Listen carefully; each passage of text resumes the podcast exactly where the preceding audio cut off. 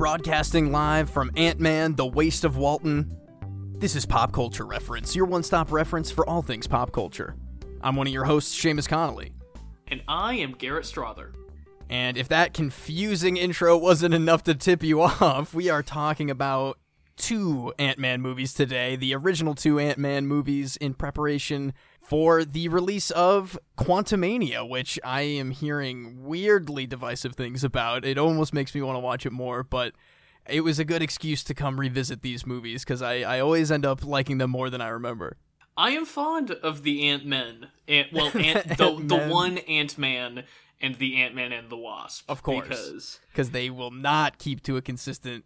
It's a Sequel very naming confusing. I mean, like, I don't mind it, but it's a little confusing, I think. And I think if. No, this is podcast talk. This, This is is main segment talk. talk. This Oh, is, yeah. This is we we're, uh, we're just gonna refer to it as Ant Man two anyway. I'm sure, but first Yeah. we we should jump into the news. Well, first up, beloved character actor Richard Belzer, best known for his role as detective slash sergeant slash whatever cop rank he happens to be on whatever series he's on. John Munch has passed away. It's kind of remarkable. I would imagine he's one of the longest running consistent TV characters of all time. Yeah, it's been through so many different series that he has been a consistent regular and uh, pretty much a fan favorite through a lot of what he's done on the on all these different crime shows. So it, it is impressive. And we're going to be talking about him. We're going to spend a weird, weirdly short amount of time talking about him right now because we are going to dive in a little bit more on the background of John Munch and what makes him such a cultural icon and Richard Belzer's contribution to that role over in our pop culture reference segment. But there's a new noise on the horizon. How many different noises are we gonna run into in this in this news segment of ours? I keep calling the button guy, and he's like, dude, you gotta stop calling me. And I'm like, sorry, you gotta install another one. This one's big and red, and it's got a white N on it. And it sounds And- like da dong over and over again. Maybe we'll see what I come up with later. we didn't talk about this beforehand, but it's a Netflix nuisance, everybody. Netflix! Oh God! Oh, oh, why do I always sound like I'm on fire? God! uh, well, Netflix, it's gone. It's gone the way of of so many things. Uh, so many streaming services. The bubble. You know, we've been talking about Netflix going under and raising prices and da da da, but they've gone the way of HBO Max, and they have actually started pulling their own content off of their streaming service. Notably, uh, Arrested Development, including seasons four and five, which Netflix itself produced off of their streaming service. What a waste. My God. I remember such excitement. Like, I, I was always an Arrested Development fan. Like, I watched my parents' DVDs of the first three seasons when I was growing up, and I always, always loved it. And it was such a big deal when their revival was happening on Netflix. And I mean, you know, love it or hate it, season four, it, it, I, I at least l- loved that remix a lot more than the original. And I am so sad to see that this is another one of the mega streaming services sacrifices to nothing. You know, it's it's just it's good content from good actors, very funny stuff that's just going to be gone forever pretty much. I mean, I'm sure they're pulling it to license it to Hulu or something. I mean, it's Arrested Development, they're not going to pull for a tax write off. People are watching Arrested Development still. But it's just such a shame that no matter where you go, you're not going to be able to know what streaming service a first party streaming service series is on. Yeah, it's it's confusing and sad and I mean, will it still say a, a will it be like a semi Netflix original then bumped up with a semi Hulu original?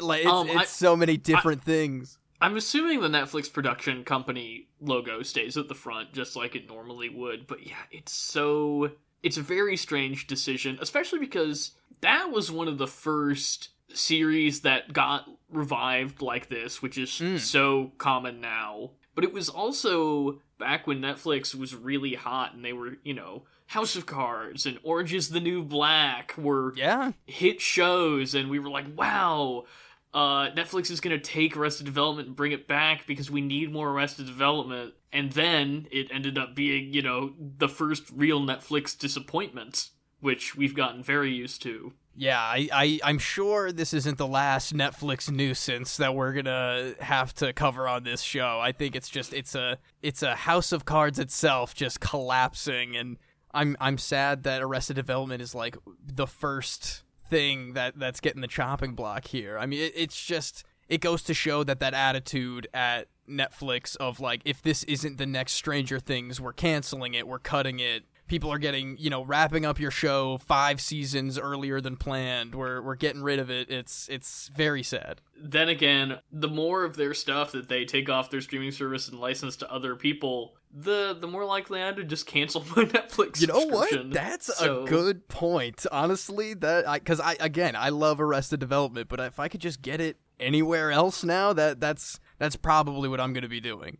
but there is some more unfortunate Netflix news here, and I'll let you talk about this, Seamus, because Ah, I know yes. you're the one who who's crestfallen about it. That the Gorillaz movie has been canceled at Netflix. Well, crestfallen is an interesting way to put it because I think if you listen back to whatever ancient episode where we talked about this movie getting greenlit at Netflix, I fully said that it was going to get canceled before it came out. I'm pretty sure I had no hope at all. This this is just another in the graveyard of like the the Adult Swim Gorillaz show and the Gorillaz web series and the the the other movies that were were canceled. It's I can't say that I'm surprised, I guess, especially because of how Netflix has been treating their animation department as of late. I I kind of I guess I should have seen this coming even more, but I uh, I hope one day we'll, we'll get something. But as of now, it is an interesting bit of timing that this was announced uh, less than a week before their the new Gorillaz album drops. I think tomorrow, even as of, as of the day of recording. So I I have faith that we'll one day get something. But in the meantime, they've been putting out some pretty banger music that I, I cannot complain about at all. So I'm overall I'm I'm doing okay, and I hope it is at a better place eventually than Netflix. at this point, they're gonna be lucky to get a Gorillas Munch serial tie-in. Exactly. So- Exactly. They're they've already they've got the lines recorded. I'm sure he, he works with everybody once. Do you like Do you like Gorillas Munch or Gorilla Munch? Do you like Gorilla Munch? Seamus, is that a cereal you enjoy? I was gonna say that sounds like a delicious cereal. I don't know what flavor it is, it's but it sounds very good. good. I, you know, I don't know either. It's kind of like Kix. Um, they sold it at Trader cereal? Joe's when I was a kid. I, I thought Oh. you were doing a bit. I didn't know this was a real cereal. No, this is a real cereal. It's right next to the Panda Puffs, which Panda Puffs are peanut butter, which makes sense. that that that does make sense. That Here, let me let, let me let me let you know. Hold, hold on. What flavor is Gorilla Munch? Uh, they're Uh, running out of the time uh, out of time for the real product placement tie-in now that that it's, it's never Uh, going to come out. It is crunchy corn balls. That's that's That how sounds it's like- advertised. That is not an appetizing setting cereal, Garrett. I don't know what to tell you, man. I don't it's know. good. I liked it. I liked it when um when the milk would saturate them just enough that like the like the like some of it would be soggy, but some of it would be like hard and like it would like almost like suction like the holes in the cereal would almost like suction cup to the inside of your mouth. You are an absolute anomaly, Garrett Strother. There's at least one listener who's like eating this cereal, listening to this episode, like, "Yeah, oh yeah, I totally get it." So yeah, coming soon to a Trader Joe's near you, Gorillas Munch. And not coming to Netflix anymore, Gorillaz movie. Just to be clear, if anyone was confused about the Gorilla talk, that that is that is the facts. Um, well, I think Gorilla Talk sounds a little bit more like ooh ooh ooh ooh. Gorilla Talk is our other podcast where we debate uh, different exhibits at zoos, gorillas, pieces of music, uh, cereal brands, you know. and every and every single one of them is recorded live in a rainforest cafe. Ah, I wish. Uh, Do they even exist anymore? I only knew of the one in Chicago, and I, I miss it at- well, dearly. There was the one downtown by the Rock and Roll McDonald's, and then there was the one at the Woodfield Mall in Schaumburg, which also closed. Oh, so sadness! Is that, I I miss it. There's miss one it. at the Mall of America. Um, we could go there. Minnesota is that where that is? Yeah, Minneapolis. All right, that, there's a road trip right there to the Rainforest Cafe. On the way. Let's do it. Let's do it. Oh, but anyway, this isn't a gorilla wait, cast. wait. We're talking about gorillas. We're talking about Detective Munch. Gorilla Munch. Yeah, man, I thought that's the bit we were doing. What? That wasn't the bit that I was doing until just now. I just realized that we were talking about Munch. You absolutely. I can't understand. I don't know if you're screwing with me right now. That is the, the weirdest thing that has ever happened. right, Um, right over your gorilla head, Garrett. Jesus. I do love gorillas. The band, the animal, the cereal. the animal. The animal. The other things are fine too. the other things are fine. Oh, You know what I like even more than I like gorillas, Seamus? what's that, Garrett? Ants. Oh, ants. Oh, hell yeah, the best promo of any movie of all time. Oh, let's get into our main segment, the Ant-Man movies, before we talk more about ants. Then I start ham boning, ham boning with my chest and knee.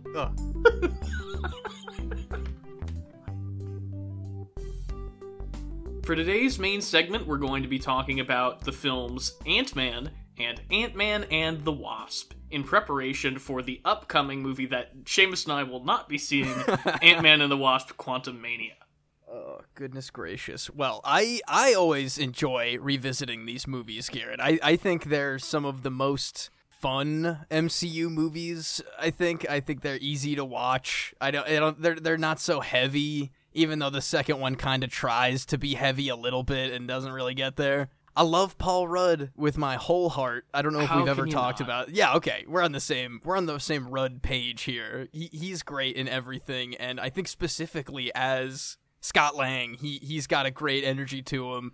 For as many characters that are supposed to have this kind of like quippy energy, he's just so naturally funny in these movies that it's it's hard to not just give it to him automatically, you know? I think that I've always been like, yeah, the Ant Man movies are fun distractions. Mm. And now, in an era where Marvel hasn't been putting out anything I've liked in years, it's amazing how much that first Ant Man, rewatching it for this show, which I don't think I'd seen since the movie theater. I saw, I think I saw it twice in the movie theater, and then that's it. That first Ant Man is great. I, Absolutely. it's not like you know it's not a masterpiece or anything but i think it has well one actually vibrant colors which is kind of crazy i was like man that baskin robbins shirt is really pink like The red pops. I was like shouldn't you be putting shouldn't you be putting like a gray filter over all this um they have their own personality and even though like you said ant-man and the wasp gets a little bit more into stuff that I don't care for that I suspect Quantumania leans even Mm. further into. The stuff that works for me in Ant-Man is largely still present in Ant-Man and the Wasp. It's just less of it and the story isn't as streamlined. Yeah, yeah, I, I, I definitely feel it. I, I- when I look back on Ant Man and the Wasp, I feel like it's just like one big blob of a movie, like timeline wise, plot wise. I feel like everything is just kind of whatever.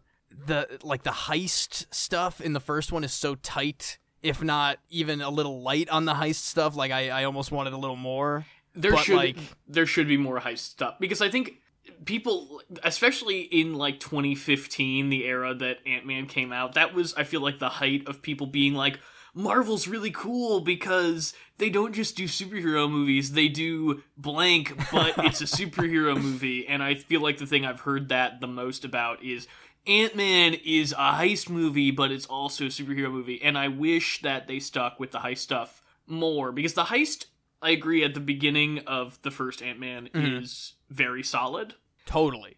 and I like I think part of the real appeal to me of Ant- both of the Ant-Man movies is they feel really scrappy. They feel like okay, we we have three things that we can do. We can we can we can have things get big, we can have things get small, and we can use the ants, and that's it. And I I think those are very refreshing superhero mechanics in a in a Marvel world where it's all just punching and flying and, and more punching and You need a thing. Tony Stark's got a thing that can make it. You know, Exactly. like everything is within the grasp of all of the main characters because they're friends with either a god who can just do a thing or the rich Iron Man and he can do it for you with no problems. So even though the heist that happens at without getting too into spoilers at the end of the first Ant Man, it's still ref- even though I wish it were more heisty and I wish it were more hmm. involved. I wish we were leading more into the Ocean's 11 vibe that they kind of have at the beginning of this movie. I really am refreshed by we're still doing things very differently than the other Marvel movies do. We're still really taking Yeah. a, a distinct swing at at a story and at a sequence. Yeah, I I always and it makes me want to watch Quantumania a little more. Looking back on these movies, rewatching them for this episode because it's hard for me because when they go wrong in these movies, they're never ever really going that wrong. It's more of like an absence of something that they're already doing that you want more of, or a little bit of expansion. But I don't know. It's it's hard to think that this new one is gonna kind of scratch that same itch as like low level bare bones. Like you said, it's Ant Man. Sometimes the Wasp is there. We have the one, the two suits or whatever. It's it, it feels like it might be going off the walls a little more than what I like these characters, their situations to be in. Well, and I'm sure there are the majority of the people listening to this have probably seen Quantumania by the time they listen to it, so we're gonna sound like dummies. From what I hear, like Luis and the rest of the ex-con guys are not in Quantumania. ne- What? and neither is Judy Greer eh, or Bobby, Bobby Cannavale. And No I'm like, kidding. what's the point of having an Ant Man movie? Because those are the characters that I love. I don't. I don't care about the quantum realm. I don't care about the science. I barely care about Hank Pym and, and, and Hope Van Dyne. Barely, like barely. I care about yeah. the actors Exactly. more than I care about the characters. And I mean, Evangeline Lilly, what all the anti-vax, whatever, you know. Oh, that's um, the I like- MCU's at it again, huh? but Garrett? I, they like, got but I, tons I of liked them. her on I liked her on Lost, and so Oh, that's why. Okay, that's why I don't know Yeah. her, and that's why you like her. Got it. yeah, correct. But I I like the light-hearted, family-oriented, kind of saccharine nature of we've got the the family unit that's uh, it's Mm. non-traditional but it's still sweet and tight-knit and together in Judy Greer and uh, Bobby C- Cav- Cannavale, whose name I can never say right the first time I try to, and and little Cassie Lang. I like that group, and I of course I think the thing that everybody liked the first time that first movie came out was Luis because Michael Pena is hilarious and he's, Yeah, he's so, so good. funny. And I think one of the things that gives these movies the personality that they have that set them apart from the other Marvel movies is the the playfulness of his little tangents and the kinds of remarks that he makes that aren't the the type of humor that Marvel usually goes with and have a directorial flair, which is a weird Hmm. thing to say about Peyton Reed who doesn't seem to know anything about, about blocking. Which is probably this is a mean it's a mean thing to say, but I just I don't think these movies are shot particularly well, but they make up for it with the inventiveness of their sequences Mm. and charm of their characters, except for for Hank Pym and Hope Van Dyne. Right. Yeah. They, unfortunately, indeed. I, I love the the ex-con friend group. I feel like I am very sad to learn that we're probably not going to be seeing them in in this next one. That that is about. I, w- I was ready to see Luis try to like recap things from the regular world in the quantum realm to like a weird bug monster guy. You know. See, I, I, That's what you that. need. That's Ant Man. But also, I don't care about spending time in the quantum realm. I, every time they're in the quantum realm in Ant Man and the Wasp, which we're we're tackling these basically together. I think. Oh yeah. Oh yeah. Um, I, I snooze. Wake me up. Bring me back. Ant Man should be making Pez dispensers big and batteries big and cars small and putting them in your Hot Wheels case. That's Ant Man. And I don't care about whatever's going to on down in the quantum realm with your weird Dune ripoff world. And, like I don't. I want the fun. I don't want the world-ending Avengers level threat that they're cramming into Quantumania. Because I was so excited about like the Kang stuff when Loki was coming out and we were we were kind of Totally. getting the bits and pieces of it. But now that it's all at once now, I I find myself caring a whole lot less about it. And and that's sad because we this is a podcast where we we like Loki, we like Jonathan Majors big We time. do like Jonathan Majors. This is a Jonathan Majors cast. But it really like, kind of is. We talk about him a lot. he's in a lot of stuff. He's good at a lot of stuff for sure. But like, ah, three out next week. Oh yeah, there it is. There it is. But uh, yeah, I don't know. Yeah, I don't know. I I agree with you. This seems like too big of a of a thing to be zeroing on. Leave it for Loki. Loki's all about the weird Kang stuff for now. I don't know. I'm like, just leave me the one thing that I was, you know, the one little piece of fun that was left in this universe. Give it back to me, please, because like I just, I just don't care, and I, I want to care know. because I like these movies and I like Ant Man, and I think that I I alluded to this not only during our earlier in our main segment here, but also during our intro to the show, which is I call it Ant Man 2, and I think I would. This sounds really bad, but I think I would be less resistant to calling it Ant Man and the Wasp if I cared about the Wasp more, because I don't. I know, I get it. There, I mean, it's not your fault because I feel like she barely gets to even do it. Even with her name in the title as the second lead, I feel like she doesn't get many interesting things to do in that second movie. And I feel like she doesn't have a personality.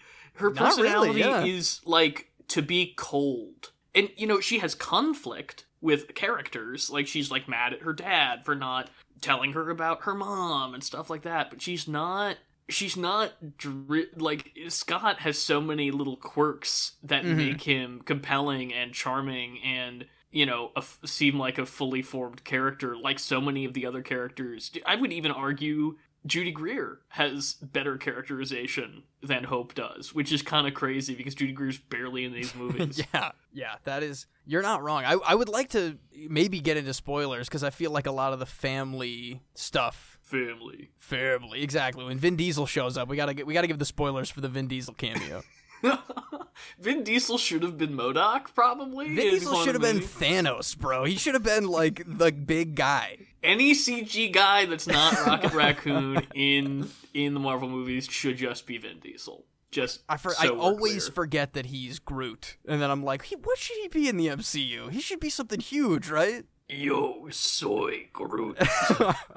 God. All right. Well, let's. Uh, what do you say? Spoilers. do we do we want to? Is there is there wrap up thoughts for for Ant Man and Ant Man and the Wasp non spoil? I guess if you've listened this far, you probably have seen these movies. And also, what is there to spoil really? So yeah, let's go ahead. Let's just break the dam. Let's let's let's do it. What are you What are you thinking? What are you thinking first? I guess like let's slap them together, like you said. There, there's maybe less to talk about about the second one. I feel like I I wish there um. was more big Ant Man, and we only get him a couple times. Not even in, once, not even in one of his movies, and then very little amount of big Ant Man in Ant Man Two, and that makes me sad. I don't really. Big Ant Man is not as interesting to me as Little Ant Man, so I don't really mind that. I'm all I've always been a big Ant Man guy. I've always said that, Gary. You know this about me. I'm, al- I'm always a big Ant Man dude. I do know that actually. I that's like the part of Infinity War that jo- drops my jaw is w- is when he's like punching stuff as big Ant Man, and I'm I'm all about that. You mean Civil War or Endgame, one of the two Oh, that he's oh, actually in, and not, Endgame is what I'm thinking of. The big Okay. clash where he's just lumbering through a battlefield as big Man. That is Yes, what I'm there for. I sat next to you during Endgame. I remember when he got big in Endgame, and you were like, "Yes!" oh, dude, I love it. I love it so much. I I do I do like it. I just don't think that it's as funny as a lot of the small stuff. Like the sound design when he gets small and mice sound like rhinoceroses. Yeah, yeah. And you know the the the little tiny car motors that sound that sound so small. the stampede And- of ant feet and stuff that is just, it, it i hate i love the little ant relationship stuff but i hate it makes my skin crawl the ant stuff it, reminds me of like the crystal skull Really, I most of the time really find it charming. Like I love at the end of the first Ant-Man when all the flying ants come in to evacuate the worker Oh, ants yeah. and they're like, "Yeah, we're all in this together, guys." like, well i mean like- I, they grow on me for sure but then like when we get down to like the giant ant that they keep as a pet at the end of the first one i'm like no thank you this is the worst this sucks But I think that is so well set up by Cassie loving yes, ugly, gross things. I think that's so funny. At the end when she when she pets it and gives it some food under the table. Yeah, I I mean it, again, it's cute, and I do also I love little little Cassie Lang, but uh, I don't know, it creeps me out still. I still shed a tear when ants named ants get assassinated like mid flight. It makes me so Antony with that wing. R.I.P. Oh. bro, that's so sad. I remember when my buddy Sean, who was not by any means up on Marvel stuff, was like we were uh, there. There were a few guys that were all going to go see Ant Man and the Wasp Mhm. together while I was home for the summer, and Sean was going to come, and he's like, "I haven't seen Ant Man or Infinity War. Do I need to see those?" And I was like, "Yeah, you need to probably need to see those before you go see Ant Man and the Wasp." Which that's another reason I think Ant Man and the Wasp feels kind of weird, and it feels better now than it did when it came out, is because it you know this the biggest most life-changing mm. dark thing that's ever happened in marvel happened then we were like time for an ant-man movie Like four months later, it was so soon. it was Dude, so was soon but i remember him texting me when Anthony died and being like, Oh. "Tell me why the death that has affected me most in a Marvel movie is this flying ant." Dude, it's tragic. It, it- that is truly tragic. He gets shot with a bullet, right? He just gets He gets shot- obliterated. Corey Stoll shoots him with a bullet. Oh, so absolutely tragic. Corey Stoll, though, love him. Crazy bad guy, give it to me in a, in a small scale. Just make him a psychopath that zaps sheep. I'm into it. Also, I remember him being really nothing in that movie, and not that he's not. I mean, not not Corey Stoll's performance, just the character. hmm Whose name I can't even come up with, honestly. Cross, it's Darren Cross. Darren Cross. Evil and guy. which is a bad name and that's part of the problem but honestly i thought that his you know it wasn't again it, uh, it's i'm gonna say this a lot this episode it wasn't a masterpiece but it got the job done. Like he has the he has the rivalry with with hank Mm. and he kind of want he clearly kind of wants to sleep with hope and you could see the crazy going and building up in his brain. And i just i think it works. I do just it it really works. Because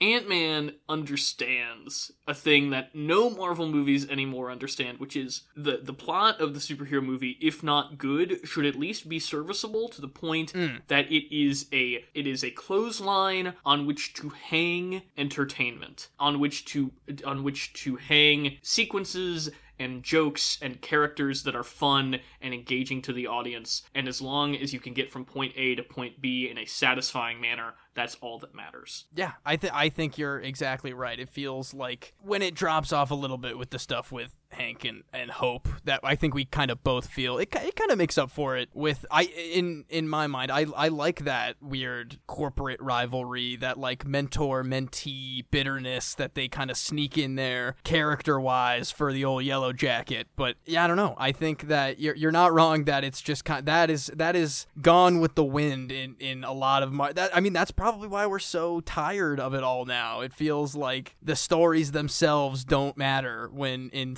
something like these movies, even the second one, which I'm sure we're going to talk about soon, like there are there are things we can work with story-wise that keep us engaged and at least like appreciating the merit behind it instead of just like the slog of what the modern stuff is. Yeah, because I mean, Ant-Man and the Wasp, which you just brought up, the bad guys, quote unquote, are compelling. I think they're interesting. I think they're right, which is part of the problem with that movie. Is yeah, dude, like she's messed up and she needs your Yeah. equipment, and you guys are just like, nah. I mean, they should have asked for help probably before just trying to kill you, but Sure, sure, but that that Um, lady was living in actual agony. That's that's a pretty the the whole like physical phasing thing Oh, affliction is pretty dark. Like in the in the concepts of what Ant Man movies bring to the table. she does a really good job i think of making you feel that pain whilst and and like seeing how it drives her while remaining like really sympathetic but also menacing at the same time like it's a really good balancing act that that actor is carrying on really well laurence fishburne kind of just a waste of laurence I fishburne know. hate to say it he has nothing to do That's what I always think is that they, they just like he could have been something entertaining. Even he's just like a guy that they meet up with like twice. I feel like when they wrote that character in, their intention was, and I this is pure speculation. I have nothing to back this up. I feel like their intention was this is a guy that we can like bring back in other movies like Skarsgård in the Thor movies, and he could just be Mm. like the he could be our scientist guy, and he knows things about quantum and and all the other stuff. Everyone's And- a scientist who knows about quantum in this goddamn franchise.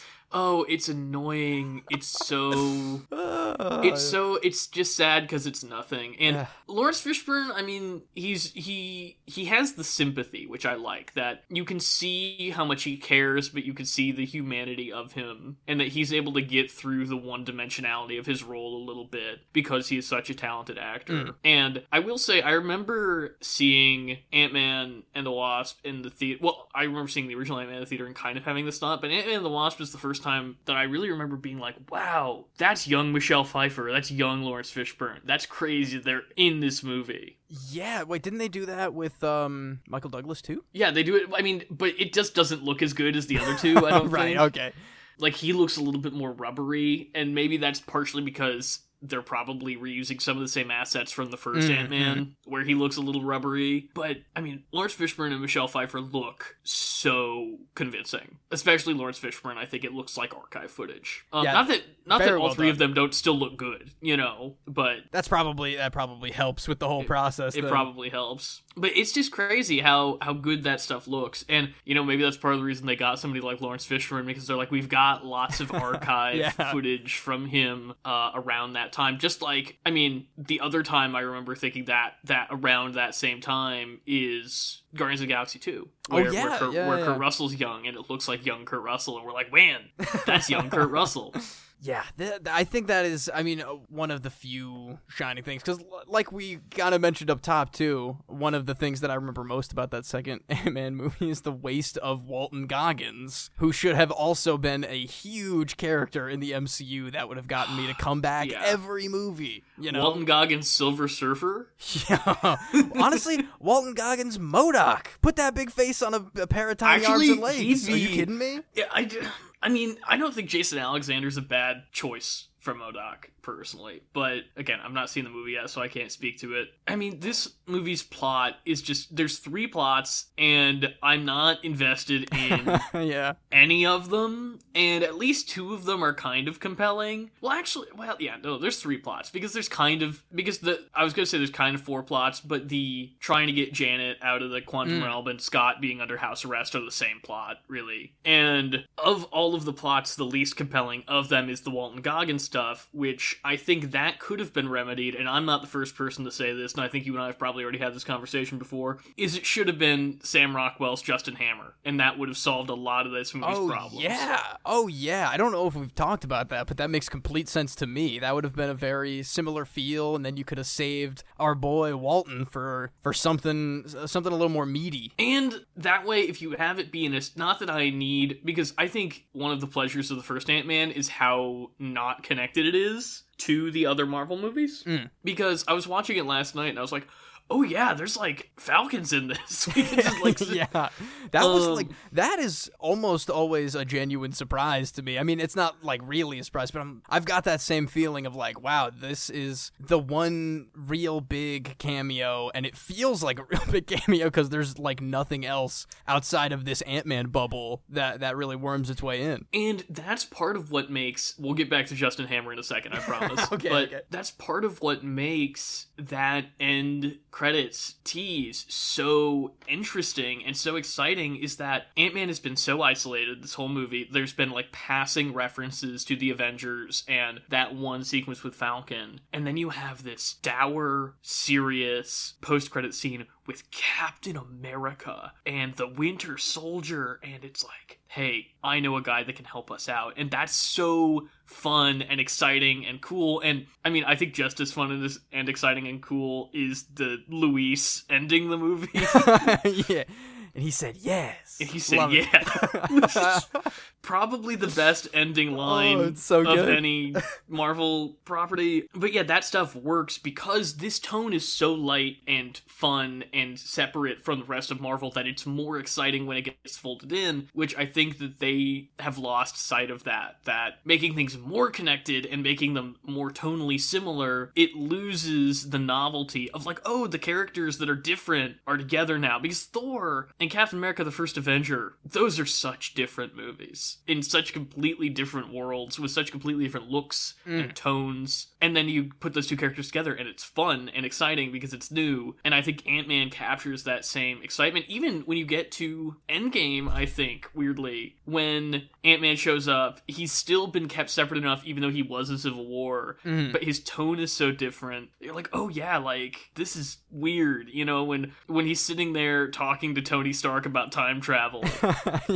and you're like, this is this is exciting, you know, to have that team up moment. So anyway, to get back to not that I want these movies to be more interconnected because I like that Ant Man kind of stands on its own terms. I think that having Justin Hammer be there would have made it feel like it was part of a larger kind of conflict, ongoing mm-hmm. thing in the MCU, and made that story not feel so incomplete. It just feels like, you know, there's more there's kind of like how the Ten Rings guys are there in the first oh, Ant-Man Oh yeah, yeah. and it's just like a side thing. It's not really important that they're there. They're just a minor source of conflict. I feel like it could have been a little bit more akin to that, except with Justin Hammer. Just yeah, I, I totally agree. That that would have that would have plussed that up a, a lot, I think. And uh, a missed opportunity. Do we know what happened?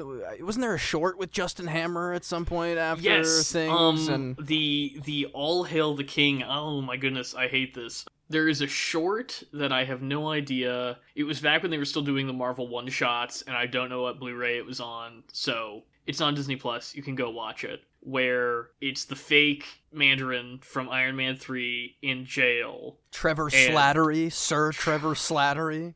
You know, you remember more about that movie than I- those movies that he's in plural because he's in the Ten Rings, of course. Um, of course. and he's in prison and he's like, you know, the Mandarin's looking for you. He's not happy that you're whatever, and I don't know what else happens in that. Really, They, like, they kidnap him, I think, at the do end. they? like, oh yeah, because that's when because then he's with. uh it- it's like a weird mockumentary style. Like they're like interviewing him, and then it turns out the interviewer is actually part of the real Ten Rings. yes. And And at the very end of that short, there is a like one-off shot of Justin Hammer in the same prison.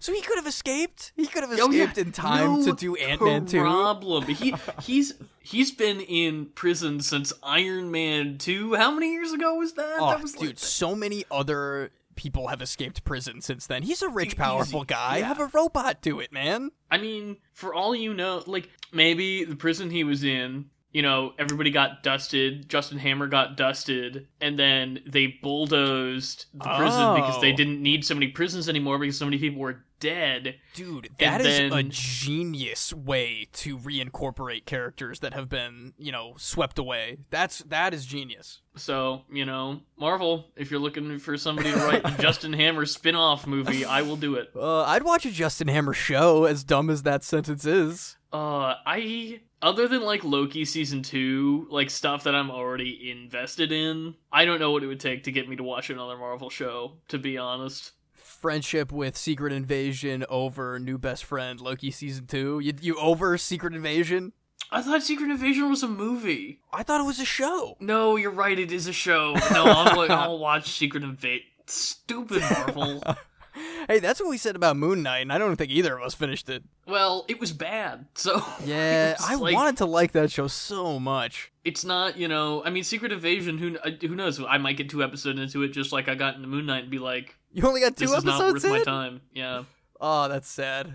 Oh, good lord. i just don't i don't care i'm i mean oscar isaac you're my boy and That's what I'm saying. It should be good. Moon Knight is an interesting character. I just but i mean we haven't talked about this on air and this it really shouldn't be during the ant-man episode but when else would it be yeah. when Um, else? What else? I didn't like the way it wrote the DID. I did not think that worked well. I like I thought that it like his performance was fine, but I didn't think like the core conflict was really Mm. engaging. Kind of like Walton Goggins. I was like, this is a waste of Ethan Hawke. I was like, I'm not. yeah, dude. Ugh. What a shame. What an absolute shame. But yeah, I don't. I mean, I will never finish that show. I will never. I will never promise. finish that show. This is a declaration on pop culture reference. And if I do, unsubscribe. Like the second you hear me say that, this show done. Hey man, we eh, marathons happen every day in this country, Garrett. you don't know you don't know what our twisted minds will come up with. Seamus, I, I I'm not gonna say we'll never do a Marvel marathon, but Oh, it would be so uncomfortable. part of the joy of our marathons are that they are that well, one usually like kind of like overlooked in one capacity or another. Have that, we like, not overlooked this entire phase of content, Garrett? We maybe have. I don't know if the world has. Um, Maybe although, not. I don't know. I mean, I was gonna say I think Ant Man's underperforming, but also it's the number one mo- movie in the world right now. But also, Isn't what's this some Disney? competition? What's this competition? Yeah, I Um, guess that's true. I- the I- Titanic re-release that uh, that you and I never went to Ah. go see, um, because in the Winter Storm prevented me from going without you. So I, I would I can definitively say I'd rather go see Titanic 3D than Ant Man 3. You know, I, I think I, I still have more interest in, in that. I'm I'm I'm more interested in seeing it after we've been talking about it for a minute now. I guess I'll say if if, if they can bring home some of the elements that we enjoyed from these first two, i.e. But I, that's Ah. the thing. I'm not seeing any. I'm not seeing any evidence in the promotion or from what I've heard from other people that they do. Because, like we talked about, I'm more interested in the characters and the novelty of doing Ant-Man shenanigans in the real world than I am in the quantum realm or whatever's going on with the Avengers level Kang threat. I'll say this: as good as I and I don't know all the behind-the-scenes drama about recasting Cassie for Quantumania Mm, because I because like the first article I read was like no she want she chose to like go to college instead of being in Quantumania but then I read that no they didn't even offer her the role before they gave it to Kathryn. I don't know.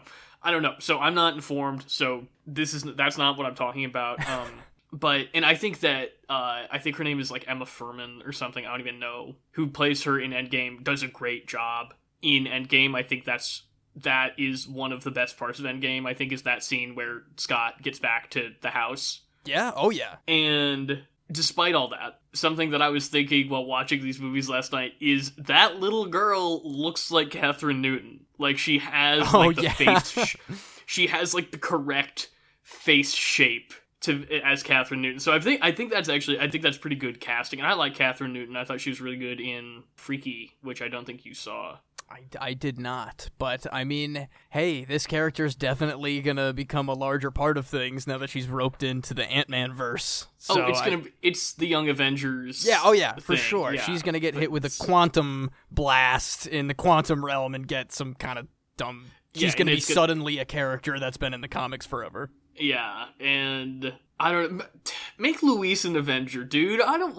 I don't well, you know, you know my headcanon slash stolen Reddit theory that there, there's a couple shots in Endgame in the big battlefield where they cut to small Ant Man and then they cut to a wide and there's big Ant Man. And my my thing that I cling on to is Scott called up his boy and he threw him in the suit to be like, all right, we need we need one big guy at least to That's to get up in there. I mean- and Luis eh, had to step up. Michael Douglas says that he can't get in the suit anymore because it hurts because he his little brain can't take it. Exactly. Um, there's got to be another. There's got to be another Ant Man. So- Luis is Ant Man. could be, could be. I mean, I was very. I remember being very bummed. Not that that movie needed more characters, but being very bummed that Luis was not in Endgame, even though his van obviously was. I mean, uh, could you imagine his little his little Luis freak out when he sees all of the different people that he knows as like celebrity superheroes? It would, it would have been so fun. It because I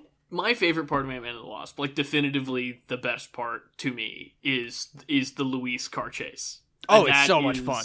Terrific when you see him get the Hot Wheel out of the little case. He's one of the few characters where I actually still feel the thrill of like, oh, this is like superhero stuff. This is really cool because when everybody else is so nonchalant and quippy about everything, Luis is excited. Luis is Exactly. He's having excited. some Ant Man fun, or uh, well, yeah, he's having some fun in there. Yeah, you know, oh, he's having tons of fun.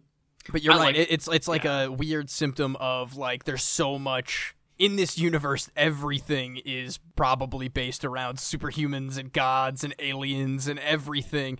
There's a werewolf in there, I think, at this point, and there's, there's Oh, I didn't. Yeah, I didn't see that. I, I should. I either. actually do want to watch I, that. I heard it was actually pretty solid, and it's only like 45 minutes. I think is is Yeah. another thing I heard. So that's that's probably worth the 45 minutes. But yeah, to have Luis just be beaming at all the crazy things happening around him, it's it's it's good to have in these movies that I'm sad is probably fully absent, unless there's. I mean, not even an after credits scene in I Quantumania, right? I haven't seen it, but I don't. But regardless, Luis should be a big enough part of the movie that he's in the trailer. Regardless of whether Yeah. or not he's technically in the movie, he should be in the movie more. Probably Agreed, is my review fully of the agreed. movie I haven't seen. and yeah, I mean, well, yeah, this is all. This isn't the Quantumania episode, which we'll No. never do. But I think, uh, I unle- think, I mean, I do think I don't. I'm resistant to marathon because I just don't think I, that would be enjoyable for everybody involved. it involved. wouldn't. But but I do think that you and I will probably before the next Avengers movie do like a wrap up of things that we didn't bother to cover on this show and be like we liked Quantumania fine because we watched it at home and we didn't care. And yeah, I was able to scroll on Reddit for the ten minutes that were dumb, and by well, ten oh, yeah, minutes, I there say were only 10 minutes that were, that were dumb. Yeah. That'll be good. that's wishful thinking. God, God help us. But yeah, I mean, I also like like the Baba. Like they're actually scared of ghosts, like the Baba Yaga guy. That, Oh. that that is very. I, I like that. I like that a lot. Uh, so again, everything comes back to like the the human characters, the friends, the family dynamic that I honestly love so much. Of like, there's obviously tension in the first movie, but by the time we get to all the subsequent Scott with his daughter and ex-wife and stuff, like it, it was all very wholesome and enjoyable, and they, they didn't need to add in all of the extra conflict when they they were able to very interestingly resolve it in that in that first movie. I I, I don't know. I we didn't we didn't talk about Jimmy Woo. Jimmy Woo's up in here. Oh, Agent. he's fun. I like him. Great I- opening where he's trying to be intimidating but cannot find it in himself to not maybe go out to dinner with Paul Rudd. It's it's great. Unfortunately, I think like he he's a necessary part of that movie that like not that I think he should be in it more, but I think it showcases how much they need to cut from that movie or how much more they need to streamline that movie that I'm that he is such an afterthought to me when he should be one of the main sources of like okay, Scott needs to get back to the house tension that he's barely an afterthought to me. Yeah, it really should be like a like a sub Catch Me If You Can, but it's Jimmy Woo, so it's fi- he's finding it very difficult to catch him doing things. Kind of that would be very funny. I yeah, that would have been a way more interesting subplot than than Walt Goggins. Uh, Unfortunately, whatever his goons are doing, getting beaten up in a in a fight scene that is very unmemorable. the True Serum is fine. That's a fun bit, but it's only fun because it's Luis. It's not fun because of any other reason. Exactly, really. exactly. Uh, what, were you at all when when you first saw Ant Man and the Wasp that that stinger at the end? They they kind of try to do a similar thing of like it's a pretty decently wholesome and funny adventure, and then they hit you with something hard at the end. But the second Ant Man and the Wasp. You know, we've talked about how it, it's it's kind of got its its massive list of problems that could have been cleaned up, but that little uh, dust snap ending where we, we set up Ant Man stuck in the in the quantum realm himself. What what did you think of that? Uh, I wish that Luis were there getting snapped so that I would care that any of those characters were. Yeah. gone. Uh, do we even know if he got snapped? Did he? Did No, we, that, that's the thing. We have That's no why idea. he should be in the third one. Ah. God, uh, he somebody should be recapping to him in a fast voice what happened while he was snapped, That's and he has so to. fun. Like one of the like the Baba Yaga guy yeah, has yeah. taken that up. What if once you put a dime in him, you gotta let the song play out. You know. oh, goodness gracious! I uh, yeah, I don't. I mean, Luis is, I think, actually genuinely one of my favorite characters in any of these movies. Like top, I'm gonna, I'm gonna stake top five characters top in any of these five movies of for me. everyone. Yeah. That's pretty high up there. But he in a, in a franchise with 200 characters. Yeah. yeah.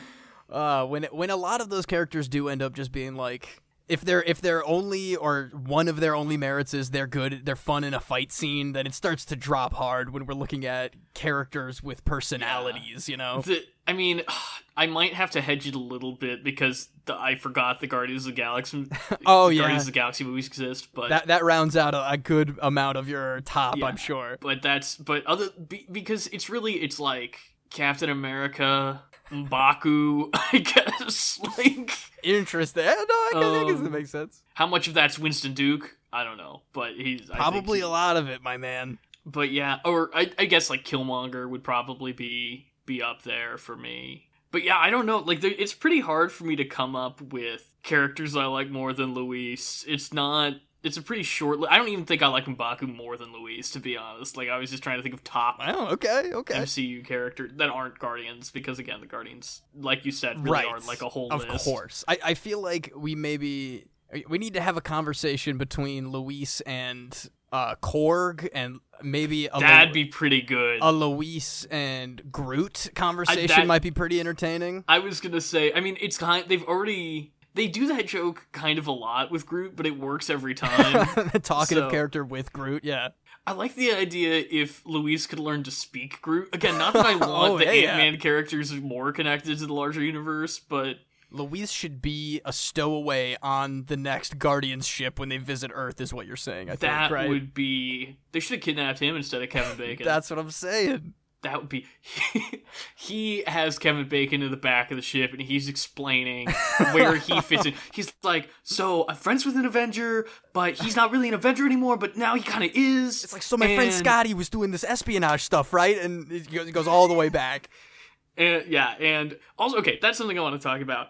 What is this isn't really a problem with the movie because it doesn't matter because again it, it understands that entertaining me is more important than the origin story. what okay, so he has a master's degree and he was doing like he know he how does he know so much about crime even though he was working a decent job up until he Robin Hooded all the Mm. millions back. So was he a criminal before he was working a decent job too? Because there's a line uh, where they're like every time the don't the going gets tough, you just revert back to to crime. So apparently, like that's something that he's a pro- had a problem with before, even though he has a master's degree and a cushy job. Where obviously he had access to, or at least you know, hacking experience hmm. enough to get access to the millions of dollars that they they stole from customers and I don't know. I don't, and he knows about he knows about safes, like really a lot about safes. Yeah, it, it seems like they have a specifically mysterious Ocean Scotty's Eleven style past that Yeah, don't give any Disney execs ideas that we need another like prequel show or something because they'll do it and you know they will. And if they could commit to it actually being a heist, maybe I'd care. what would he be heisting that wouldn't mess up the contained world of the first Um, Ant Man? It's like they're gonna make him bump into every character that he ends up doing movies with. That's true. That's very very true. Yeah, never mind. Yeah, Forget there's I no said there's that. no room. There's no wiggle room, sadly. But uh, and that's also very sad because Paul Rudd could just play his younger self if they did that, and there would be no CGI needed, and it would I have been get- perfect. I think it's actually kind of funny because I think I was thinking I think Judy Greer is like the female Paul Rudd, where she has looked the same for thirty years. and there they are together, making the ageless child that ages so fast in this franchise. she does because honestly i didn't because i didn't see them very close together. Again i saw them really when they were out in the theaters. Mhm. she grows up a lot between the two movies like because she's so young in that first Oh, one. for sure, yeah, very much so.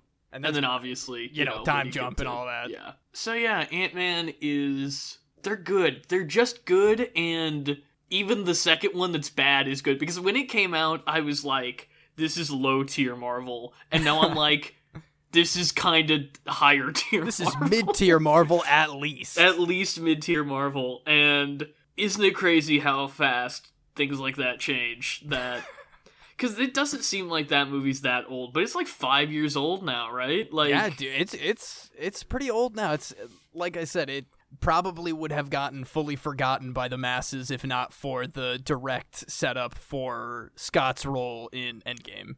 But I also think that's that's the joy of it. The fact that it can't could be forgotten is actually one of its greatest strengths. mm. The fact that Ant Man is so often left out of the conversation by by diehard Marvel fans, good because like that shows that there's something else going on there. You know, there there's it's got its own world, it's got its own personality. I know I keep using that phrase.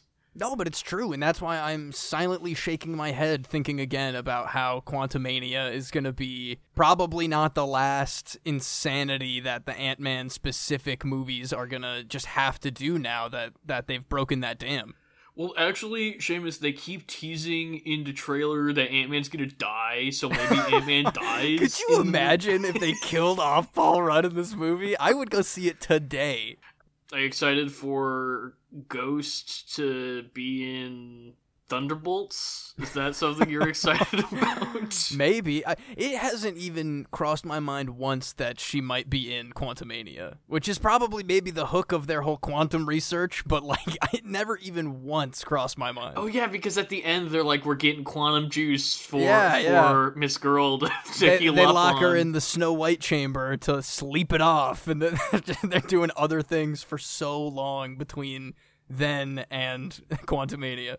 Yeah, I wonder what I oh, is that the hook of is that the hook of uh that would be really sad and actually kind of compelling actually because you know the, her powers come from the thing that is painful to her that she's d- d- she's got that debilitating illness essentially that what if the snap happens right and Ant-Man's gone for 5 years and there's no quantum anything and so her powers come back but at the co- like she finally was free and then the second you know the second the quantum realms open and they're able to mine the stuff back and Mm. everything thanos snaps half of the world's population away and she is back to this awful pain that she's lived with for her entire life and so and back under the government's thumb with julia louis dreyfus Oh my goodness. Wouldn't that I I would love if they went that angle cuz again, they haven't even talked about her in any movie. I guess Ant-Man hasn't really been in many speaking parts of these movies or shows or anything in a while, but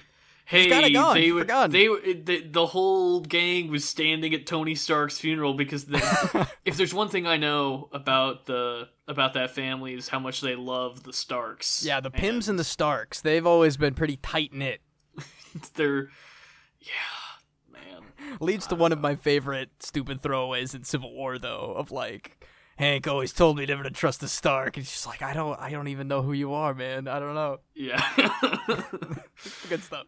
yeah, I don't like Civil War, but I do like Ant-Man in Civil War. Yes, yes. Ant Man is the shining diamond of Civil War. He really is. He really is. And someday we'll probably talk about that movie on this podcast for some reason. And it'll be pop culture reference Civil War because I think I like it a lot more than you do. Yes, that's actually one of my least favorite Marvel movies, period, is Captain America Civil War.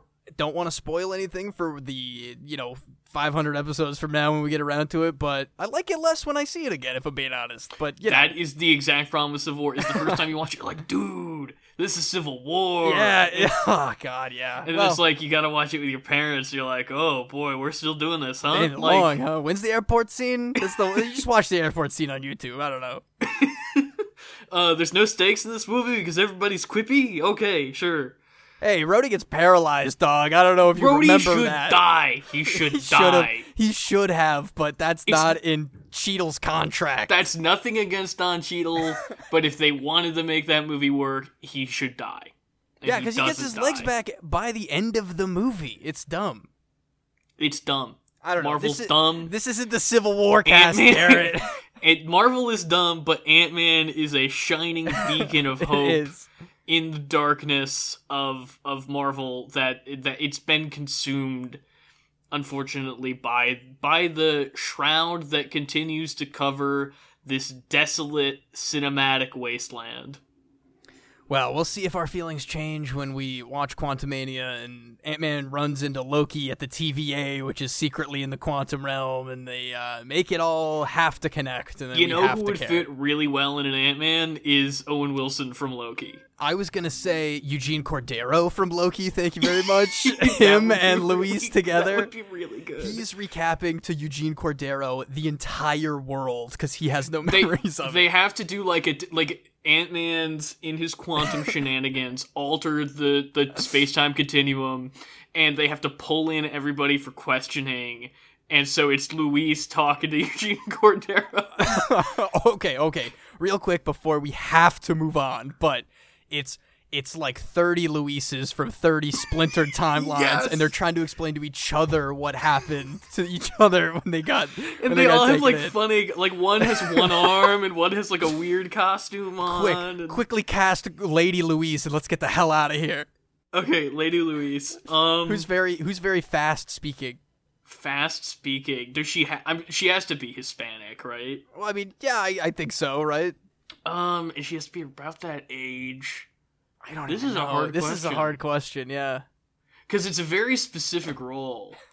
But like, you could just on, have him no, in a wig. I mean, there's nothing against that, That I suppose. That's pretty genuinely funny. Um, not the cross dressing is inherently funny, but just the idea Just that the Lady idea- Louise looks exactly like. He's just doing his thing, but it's just like he's just pitching his voice up manually a little higher. There's no there's no audio effects.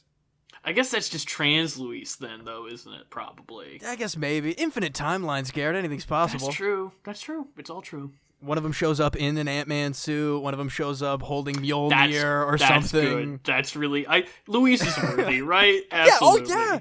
I feel like if anybody is, it would be him. I think this we we didn't talk enough about Luis, and that's why we're cramming this in at the end, is because he This really is is the, the best Luis part of episode, dude. We literally have been talking nonstop about Luis. Uh, and we should have talked more about it. That's what I'm saying. Like it's That he- that it's, crisp that punch, that that Indiana Jones crisp punch he gets in that first movie, iconic. Yeah. He whistles "It's a Small World," which is funny. That's a funny joke. That was right after Disney bought Marvel too, or like relatively Oh, soon. oh, is that? Disney Oh, yeah. I guess that would have been. Oh my god. Oh, but anyway, before we go on another TVA Luis tangent, what do you say we kick it on over to the reference this week? Let's do it.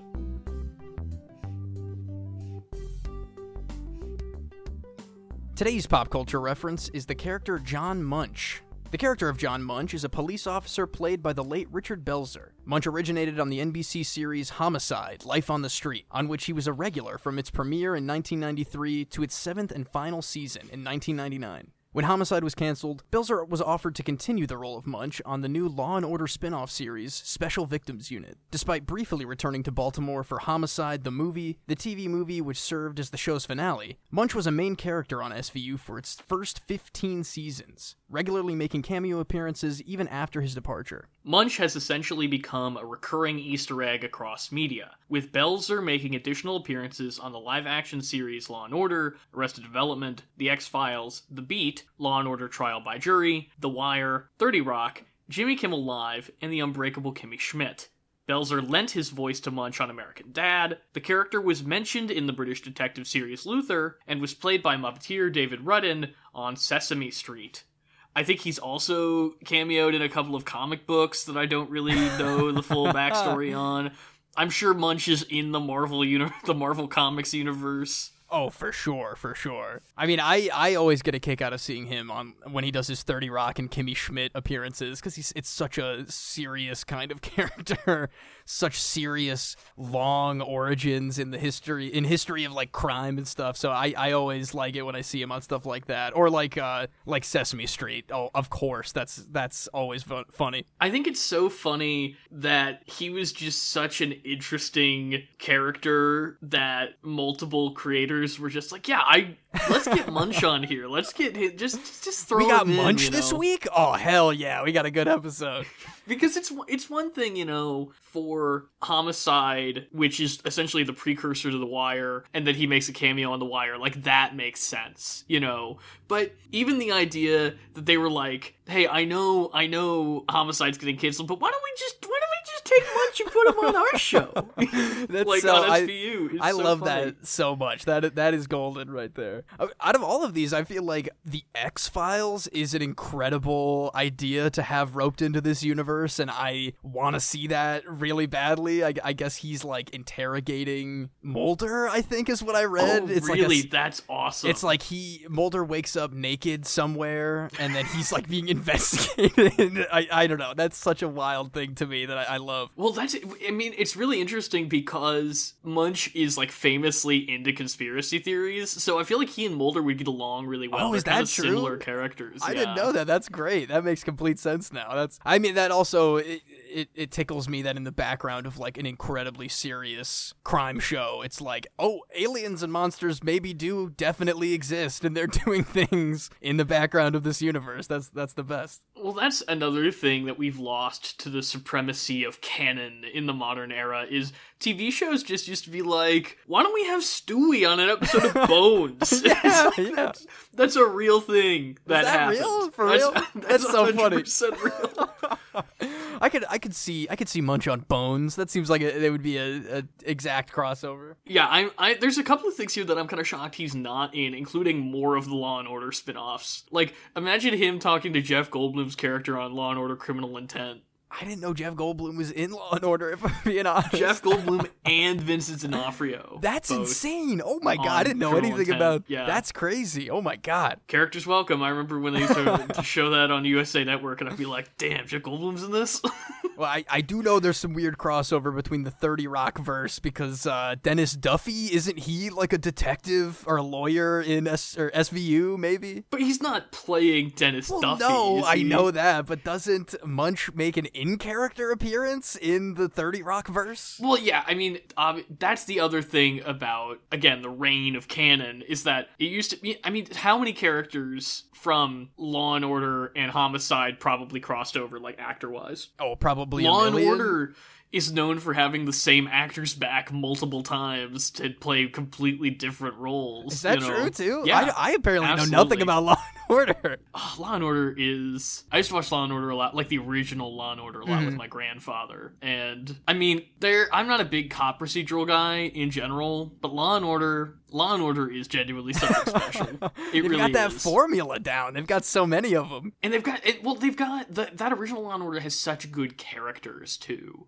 I mean, not that SVU doesn't, but SVU I think is so heavy that it's kind of hard. Oh, That's why I had to drop off that show. I was like, I'm gonna watch it all from season one to the end, and I couldn't make it through the first season. there are like there really are great characters on SVU, but I just can't. But regular Law and Order, it it has a good mix of things Hmm. going on, and it has. I mean, Jerry Orbach. I know we were talking about this before the show, but one of the like basically. Oh, okay, I know. Never mind. I can't. We can't go down the Law and Order rabbit hole. Sometime we will marathon. You know, Munch should have been on Lost. That's um, that's going to be my he last. should have been plug. investigating the smoke monster. Is, is Munch Munch the, one of the characters on Lost should have had a hallucination that Munch was on the island with them. he was giving them numbers to punch into a keypad. He's like, I don't know, try this one. And for the record, I know that obviously there are flashbacks to the mainland in Lost, but no, Munch has to be on the island. He, He should have be been on the plane. I'm gonna say it. He should have been the pilot of the plane. C- canonically, Munch dies in Lo- Lost. I can't believe it. Our plane crash killed Belzer. Belzer. Oh my god. like Richard Belzer's on the plane, but like they you s- it cuts to like you know somebody back on the mainland still watching Munch on TV, and you're like, wait, how does that work? Oh, I need to hear it from Hurley's mouth that he's gone, and then I'll believe it. But Seamus, why don't we go ahead and save the rec center? Let's do it. Save the rec center.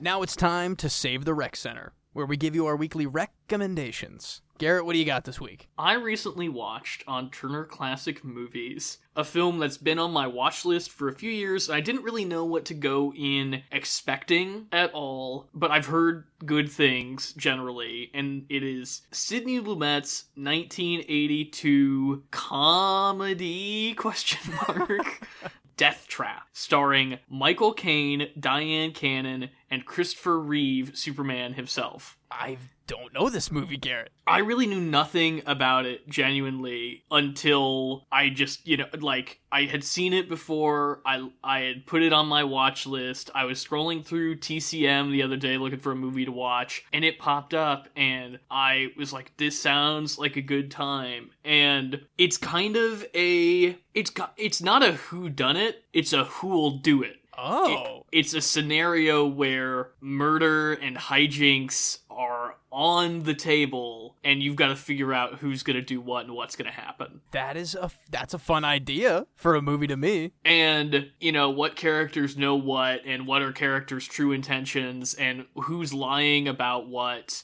and it was it was a stage play first, and it's clear clear that it's influenced by Agatha Christie's The Mousetrap. I mean, even in the name Death Trap, that's clear. But I like it so much more than any Agatha Christie stuff. I I feel like every time we talk about murder mysteries on the show, I'm like. But not Agatha Christie. Just to be clear, not Agatha Christie. Orient Express is fine, but I I just had a great old time with this movie. I feel like it's a movie I don't hear talked about a lot, considering the fact that it has a really good cast and a really good director, acclaimed director. And I feel like right now this kind of meta genre bending murder mystery is so back right now. Obviously with things like Knives Out and Glass Onion and even Poker Face on Peacock. Um, but and then there's all of Rian the, Johnson is doing. yeah, everything Rian Johnson's doing, but then you have other things that are kind of derivatives of what Rian Johnson is doing. You have Only Murders in the Building and See How They Run, and even like Amsterdam, which, you know, was a wet fart of a release that I didn't see. But you have all this stuff that's in the zeitgeist right now, so I think it's worth going back and checking out some of this older stuff that is influenced by the same things that these newer detective stories are influenced by. And I feel like there's no way that at least some of this had, did not influence Knives Out. There's no way Rian Johnson hasn't seen this movie because there are a couple of moments where I'm like, oh, just like Knives Out. Wow, that's crazy. Including it's a the mystery playwright's house that's full of weapons from various stage productions Oh, that have love that it. you know, just like Knives Out. So I don't know how long it's on Turner Classic Movies for. Um, I'm sure you can find it on DVD at your local library, but it's worth your time, and I think you'd really enjoy it, Seamus. Yeah, I am always for some reason I always underestimate the complexity and the the interesting things of the times of older mystery movies like that that I may be a little desensitized to with more current mystery things that I'm I'm more involved in, but they always delight me in how they can subvert my expectations and I think that sounds like a really fun time. But what do you have going on this week? I had a very fun time playing the co-op story adventure crime game A Way Out this last week with my my little brother. He he decided that it was time. He made me buy it on sale. He was like we're we're sitting down, we're playing this and it was it was delightful. It's this small indie game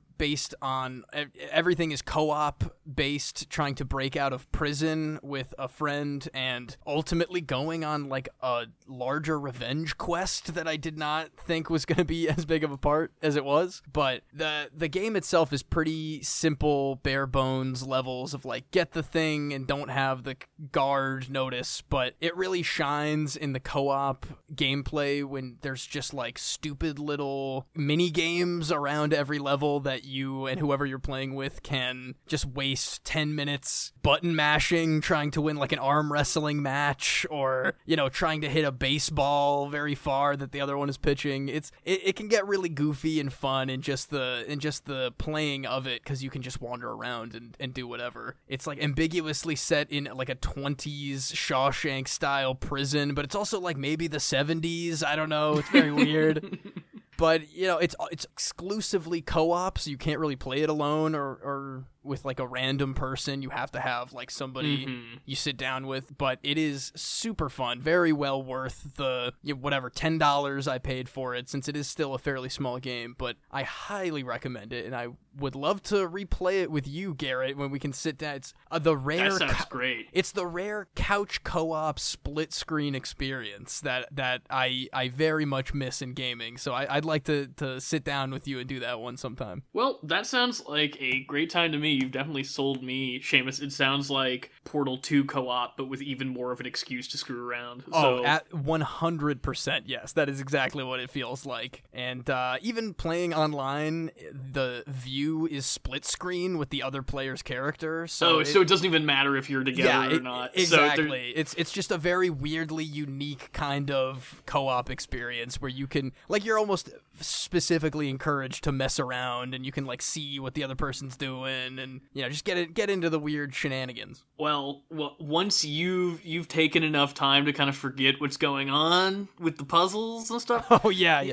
Oh, you know how I, I just I I mean the puzzles are point A to point B. They are the, the easiest things on the planet. That's why I am highlighting so much of the screw around background stuff that you can do. It's yeah, I, I wouldn't have to say a word, Garrett. You could do it with your eyes closed. I'm sure. But you know that point where you get to where you've like it's been long enough since you've played Portal that you've forgotten all the solutions to the puzzles, and so you can go back and play Portal again. That I do know exactly what you're I talking f- about. yeah, I just I wanna I wanna allow you to have a little bit of time to reset, but I think once you're ready, I would love to sit down on on the couch and and play that through with you. Definitely, brother. Let's do it. But that wraps us up for this week's episode of Pop Culture Reference. If you want to reach the show on social media, you can find us at PCR underscore podcast on TikTok, Twitter, and Instagram. You can like us on Facebook. Email us directly at popculturereferencepod at gmail.com. Please engage on whatever platform you're listening on. It really helps the show out. And next week, I can't believe it's already time, Seamus. The triumphant return of Mando Bros for the Oh, Mandalorian yes. season 3 finale. Or, no, premiere. oh, holy premiere. crap! I gotta premiere. catch up. Oh, premiere. Oh no. it's the premiere. I'm sorry, I misspoke. I was I was reading the in two weeks it's the Last of Us finale, which you and I will have to be catching up on. oh boy. Yep. I really got to do that. Very much have to do that. But I'm I'm very you know in with one Pedro Pascal show, out with the other. So is life. Like sands through an hourglass, so, So are the days of Pascals our lives. of our lives. but but yeah, I'm excited ish about that. I don't know. Um, I'm I'm ready for it, man. I'm I'm pretty pumped. I need I, I need some good Star Wars in my life. I, I guess I'm assuming that it'll be good Star Wars, but I don't know, thi- man. Man, I mean, has Mando really been good since that season two opener? I like this stuff in Book of Boba Fett. That's true. know? I mean, that's true. I will defend his stuff in Book of Boba Fett. I think that that's the thing that's weird about it, though, is like I want that show, and I don't get that show because they did it in the Book of Boba Fett. Ah, like, yeah, they're, sk- they're skipping want- some beats. I want listless dark saber wielding Mando, and now it's just like, hey, we got. Don't worry, we got Baby Yoda back. Back to square one. so we're fine. And so we're don't worry, we're gonna go back. We're gonna see Carl Weathers. He's gonna be our friend. um, Uh, I'm gonna be so sad next week when we talk about the death of Carl Weathers. The Ah, uh, the, that the death be- of Carl Weathers' character. that would be crazy. I mean, it wouldn't be that crazy because who cares about Greef Karga? but Hey, you know what? You know his name, buddy. But yeah, I'm I'm looking forward. I guess to I'm I'm hoping they can bring me back around on Mando. That's that's my big push right now. Well, we will we will see next week, brother. All right. Well, looking forward to it, James. Adios, amigos.